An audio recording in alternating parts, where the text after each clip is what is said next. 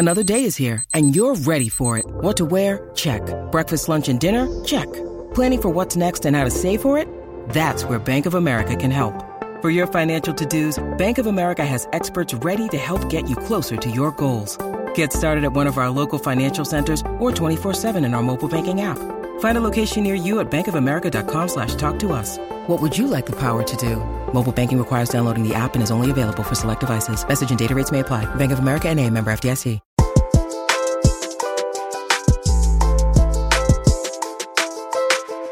Hello and welcome to episode six of XO Higher Self. It's your host, Bunny. I hope you had a great week. I hope you were really, really kind to yourself. And I don't know if you heard last week's episode, but I gave a little, a little assignment about asking your higher self what are some things that you can do to reconnect with that inner love inside of you. And I hope that you all have been practicing that. I know I need a reminder um, to connect to my higher self, even though I've pretty much based my entire like career around higher self. I still need that type of encouragement. So I hope this is a place that you can come to every week and remember that you're so important to this world, that you are loved, that you are being held, and we can continue to listen to everybody's questions. This week in particular, we got some really, really interesting questions, and I think as this podcast goes on and more more and more people hear it, the questions are becoming even more vulnerable, and I just feel like it's such an honor that we can come together and learn from each other's experiences and talk about some really important issues, process them, heal together, and learn from each other. So, with that, let's get them started. Here's your first question Hi. I have two friends that I helped introduce that recently had a pretty dramatic falling out after living together. One friend is liberal and the other is more conservative, although she's not a Trump supporter, thank God. I don't want to choose sides since I value both of their friendships in different ways, but my liberal friend is trying to manipulate me into choosing sides. He's using my conservative friend's assumed values and beliefs about trans people to convince me, a non binary person, to side with him. But I also know my conservative friend, who I've known for 12 years, loves me and cares about me. And I've never seen any evidence or behavior to validate what my liberal friend says about her values. Even if her beliefs are questionable, I know her well enough to be sure of her love. Now I feel a bit unsafe around my liberal friend for trying to manipulate me, but I also worry that if I cut things off with him, he'll assume I'm choosing the side of an oppressive person, even if she hasn't directly shown me that side of herself in the history of our friendship. Any advice you have on this complicated matter would be so helpful. If you believe that your liberal friend is making up a lie that your conservative friend is transphobic in order for you not to be friends with her, then clearly you should not be friends with him because that is extremely manipulative. But if he has a legitimate concern, which from my perspective seems pretty understandable considering the history of transphobic policy and conservative minded politics, then his concern would be coming from a great deal of care. It seems to me that ultimately you are feeling judged for being friends with a conservative person that could or could not harbor transphobic ideology. You said even if her politics were questionable, you would still know that she loves you. And I think that's a beautiful bond you have with her, similar to family. And you absolutely have every right to love and be loved by whomever you want. But your liberal friend also has a right to question your conservative friend's support for the trans community. I wonder if you thought of having an honest conversation with your conservative friend on her views on trans issues. That might help you have a clear understanding of exactly where she stands. That way, when your liberal friend claims she's transphobic, you can tell him that you've discussed it with her and you feel supported by her. Or you can stand by your decision to still be friends with her despite her views. Because even if you have never heard her say anything offensive, she might not be saying anything supportive either. And often when you're silent, you're taking the position of the oppressor. We all have different boundaries, and if your liberal friend takes offense to you being friends with someone who they feel is oppressive, you have to accept that. There is a possibility that while being roommates, he saw behavior that crossed the line for him, and he has every right to feel the way he does and not be friends with her. And he has every right to not be friends with you if it's too painful for him that you keep that person who they view as harmful in your life. I think if you pose the issue about having different boundaries and you respecting his and hoping that he will respect yours, that's the best way to possibly keep the friendship. Perhaps this is happening because you're in a better position than him through the love you do have with your conservative friend to have an impact on how she views these issues and help her become more actively supportive of who you are. I have no doubt that she loves you, and your strong connection to your higher self has given you the courage to not only to be proudly non binary, but also to have a strong sense of who loves you and what your boundaries are. Trust that as you continue to negotiate these friendships and your own boundaries, you can count on that love. No one can tell you how to be you. Hey, um, I'm calling in to uh, submit a question about polyamory. And I know you guys have already talked a little bit about that, but um, I just wanted to get a little bit more specific just from the experience that I'm in. So me and my partner have been dating for two years now, and the majority of our relationship we've had to be long distance. And um, in the past, we've had created some troubles before with, um, you know, sexual fulfillment and whether or not both of us were getting that because we could only see each other, you know, once a blue moon. And um, I had talked with him before about how I might be polyamorous, but it might just be leftover sexual desire from not being able to see him a lot. And um, it was a very big thing in our relationship, and it was very hard to talk about because my partner is very against it. And I've been in an open relationship before, and I think that I do really enjoy that. So I was just trying to have this conversation without guiding him, and I'm and I haven't had this conversation again with him because I'm really I really don't want to just push him and push him until he says yes, because that doesn't feel like an actual agreement. But um, at the end of this big long debate we had about a year ago, um, his our solution was that I could have um, I could have casual sex with any female that I wanted to, um, um, because he wasn't really comfortable with the idea of another man's penis being inside me or another human being's penis inside of me. And um I didn't really get this and I didn't really it didn't feel like the right way to go about this, so I never took up that offer and I let him know that.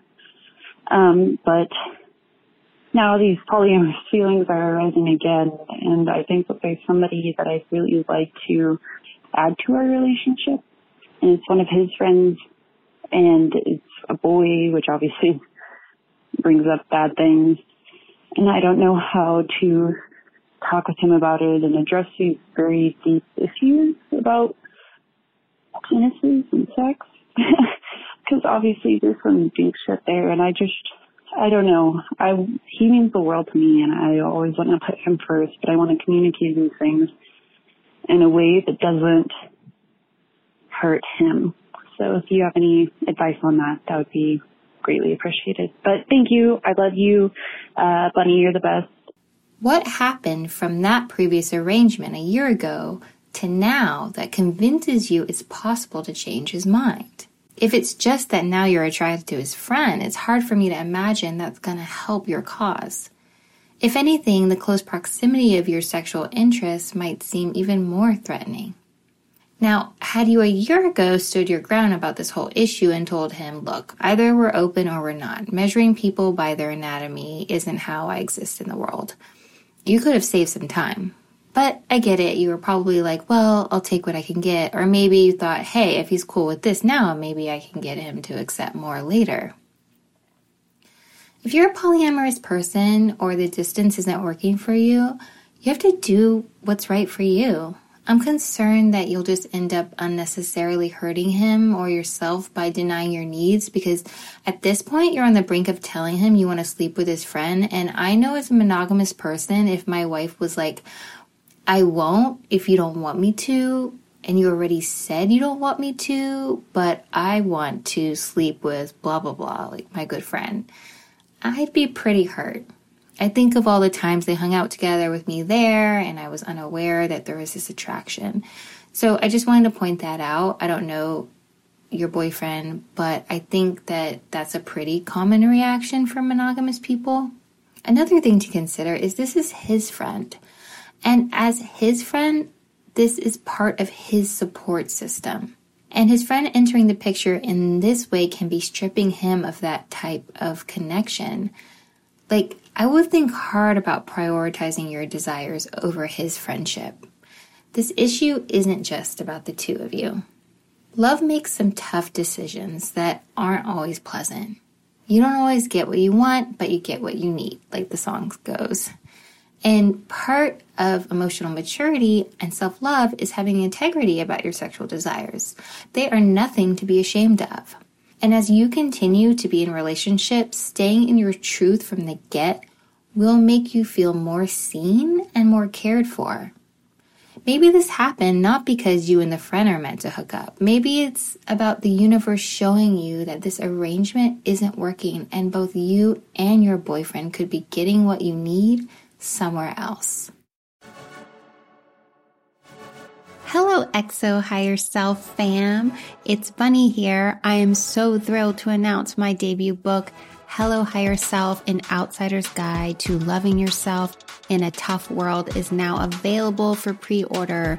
This book is the essential manual for unlearning your limiting beliefs that have been ingrained in you by the toxicity of our culture and your trauma and your socialization. We all have to unlearn this stuff so we can channel the power of our higher self. And everyone who pre orders this book will receive a special free gift from me to be announced shortly. So hurry to the pre order link in the show notes and get yourself a copy. I cannot wait for you to read it.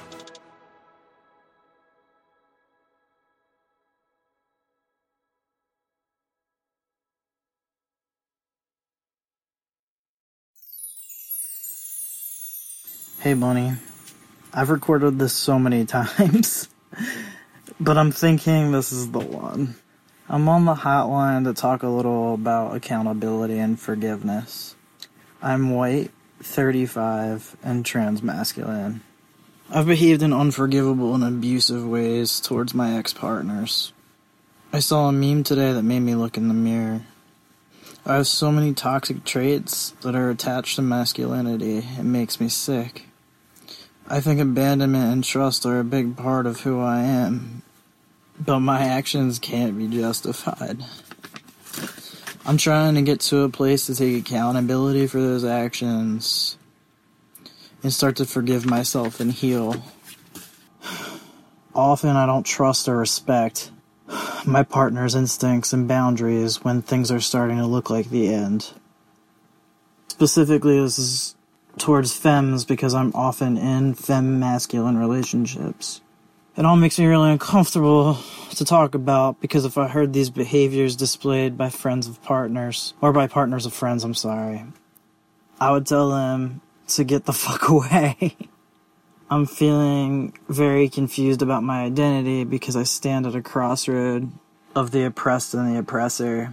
But I'm very aware my white male privilege outweighs the rest. I think I just feel like I have so much baggage, and I worry I'll never get over it all. I'll never forgive myself for all the things I've done, and I'll never find forgiveness. I'm worried it'll never be safe for anyone to love me. I'm interested in your thoughts. I don't know if that was really a question, but it was something I needed to say. Thank you, Bunny, for always bringing positivity to my newsfeed. It's greatly appreciated, and I love you. First, I want to say I'm proud of you for calling in and taking this first step in acknowledging your abusive behavior. As a trans person, I don't doubt that you have experienced your own forms of abandonment and most likely abuse, if not on a personal level, on a collective level by a world which is abusive to trans people. This is not an issue that you can solve on your own. You need help. I absolutely don't think that you should date another person until you get some outside support and guidance. You need to see a therapist or counselor who can help you create the boundaries you need and get into a long term healing plan. I'll list some online resources on my site and this, the transcript of this episode where you can begin to connect with people who can help get you that support. From the higher self perspective, we treat people the way we feel about ourselves. So I want to ask you, what happened that made you think you don't deserve love? Because although it's your partners that end up victims in your relationship, you're not fighting your partners. You are fighting love. You're doing everything in your power to deny its power over you. From the perspective of higher self, the world has a completely upside down understanding of what love is. Love isn't something that someone can give and then take away. Yes, we have acts of love or ways of expressing love, but love isn't destructible. It's who you are. It's an inner power that is eternal, even beyond our bodies. And loving relationships are people in your life that provide a safe space for your inner love to exist and to be expressed. So when I say I'm in love with you, it's not because you make me complete with the love that you give me. It's because being with you takes me to that place where I am in the consciousness of love. So if you've had an experience, whether personal or collective, where there wasn't a safe space for your inner love to exist or be expressed, which is very common in the trans experience, a coping strategy can be denying access to that inner love in order to hold on to your autonomy. And over time, you begin to believe it wasn't those people that were unsafe, it's the love that is unsafe. So when it starts to show its vulnerable little bunny face, I'm calling it, I'm calling it a little bunny face. Um, so when it starts to show its vulnerable little bunny face, you become a big bad wolf and blow it out of the room. And that pattern of denial of who you really are as a person full of love to give has you constantly looking to others to fulfill that lack. And when they don't, because no one can do that for you, you feel betrayed. When we look for a partner to fulfill a lack we think that we have, we're going to end up treating that person as though they're the ones that created that lack. You're searching for a relationship with someone that you should be having with your higher self. The key to unlocking the illusion that your inner love can be taken is through the connection to your higher self who knows that no one and nothing can destroy what is indestructible.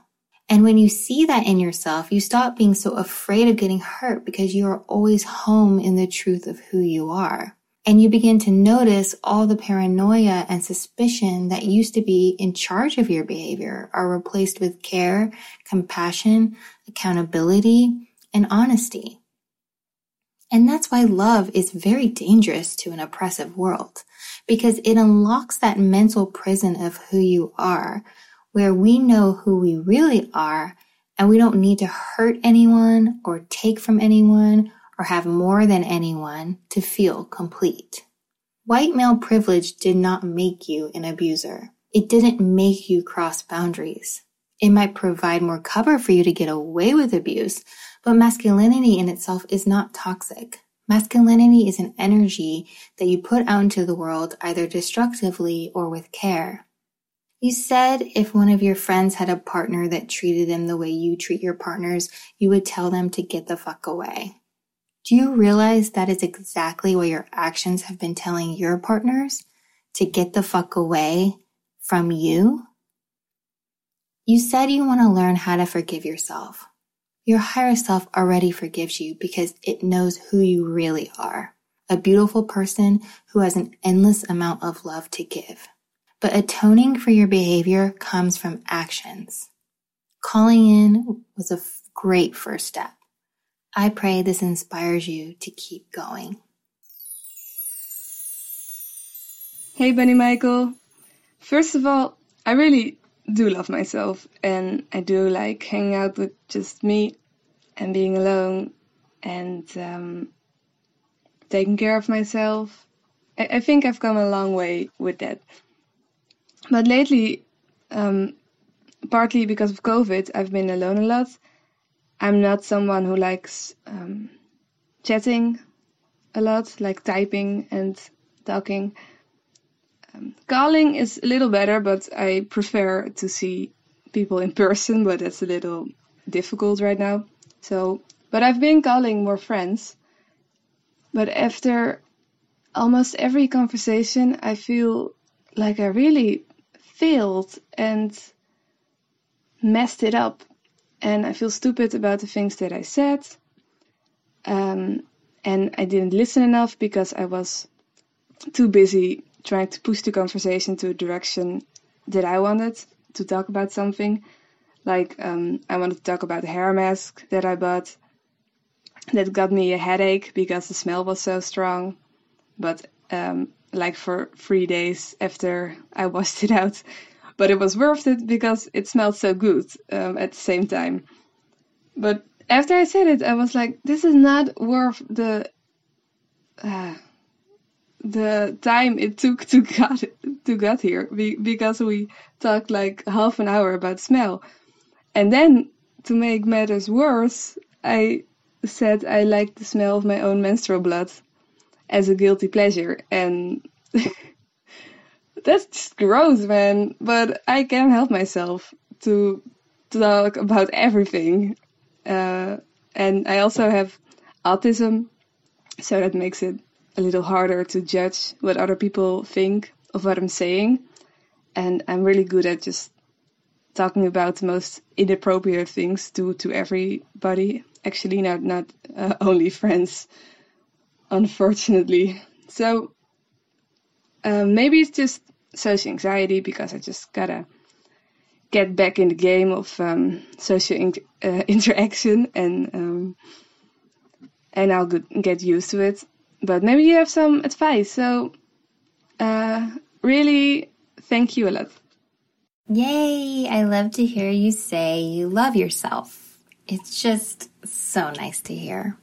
Well, okay, I think it's actually really cool that you like the smell of your own menstrual blood. I don't know. All the examples that you gave um, about like the hair stuff, and all of that stuff sound like great conversation to me. I feel like you're judging yourself too harshly. There isn't a right or wrong way to have a conversation or to communicate. I'm a strong believer in the diversity of communication styles and all the different forms. I mean, I think most communication happens when no one is saying anything, but that's another topic. I will say this you won't enjoy any conversation if you spend the whole time judging what you're saying it's okay to feel awkward. This whole new way of being with people in COVID is awkward. I mean, people are having first dates on Zoom for crying out loud. If that's not awkward, I don't know what is. But we can't take ourselves so seriously. And that's the lesson in itself. We're learning how to enjoy ourselves when we're limited in what we can do. So try to see this as an opportunity how can you make it more enjoyable for yourself? Do you only talk when you have something specific to discuss? Do you ask more questions so you can be more engaged with the person you're talking to? Do you play a game together? Do you only talk with people who also enjoy quote unquote inappropriate conversation? Remember, a conversation is a collaboration. It is not solely your responsibility to ensure it goes perfectly well. I mean, this is not a competition in the art of conversation. Ask your higher self what it would say when you start to feel socially awkward. If you listen carefully, your higher self is there reminding you to not be so self critical because you are an interesting person and it's an absolute pleasure to talk to you. Hi, Bunny. So, since COVID has struck, um, it's really taken a toll on my anxiety and paranoia. And more specifically, I'm just terrified of myself getting it and spreading it to my partner who's high risk or my mom who's also at risk. And um, or just just um, if they get it and um, not through me but i i'm just like more specifically uh, paranoid about that and it's like keeping me awake at night and um, it's just definitely taken my anxiety to a whole nother level and I don't really know how to manage it because, especially that, uh, especially since like restaurants and bars have been reopening and a lot of my friends have been asking to hang out and haven't been doing such a great job at quarantining and I feel obligated to like hang out with them because uh, I'm not so good with peer pressure. I tend to give into it. So that's been really hard. Um, and yeah, I've just, that's also taken my anxiety to a whole nother level, just like hanging out with people and, um, being scared of spreading COVID. Uh, so yeah, I mean, I guess I would just like advice in managing my anxiety and, um, not being so afraid of my loved ones getting it, especially because I've read a lot of the news and like stories of, you know, family members getting it or just random people getting it and it just being horrible. So, um, yeah, uh, that's all. Thank you. We are going through a global pandemic. If your anxiety isn't heightened, by that, you've been living under a rock. I totally feel you. I'm worried about my family too, but honestly, if every day in the news they reported on how many people died in a car crash, I'd be terrified every time my mom got in a car. Nobody wants to think about losing our loved ones. It's painful and scary. In our culture, we have no relationship with death until someone close to us dies. So we associate the entire experience with tragedy, and it makes it even more scary. Most of us have never seen a dead body, even though it's all of our fate, and most of us have never seen a live birth, even though it's how we all came here. We seem in our culture to want to shut out all of the mystery of who we are beyond this place. But why is death so scary? It's because it's totally unknown. And we're not in control of the unknown. So here comes this virus, forcing us to confront what we spend so much time trying not to think about. And we not only are forced to think about death, but a lot of other unknowns about our careers, our plans, and our futures. But what if the unknown wasn't as scary as we thought? What if the unknown is actually a safe space?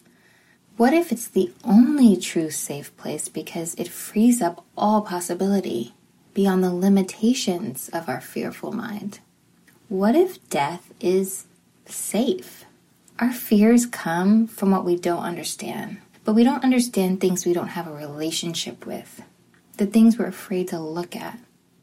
And it's what we keep in the shadows that can be detrimental to our emotional health. When we accept the unknown, we are completely in the present moment because we aren't trying to create a future moment in our minds. We aren't trying to hold on to reality by building recognizable projections in our mind. Because when we do that, everything we don't recognize, we will be afraid of.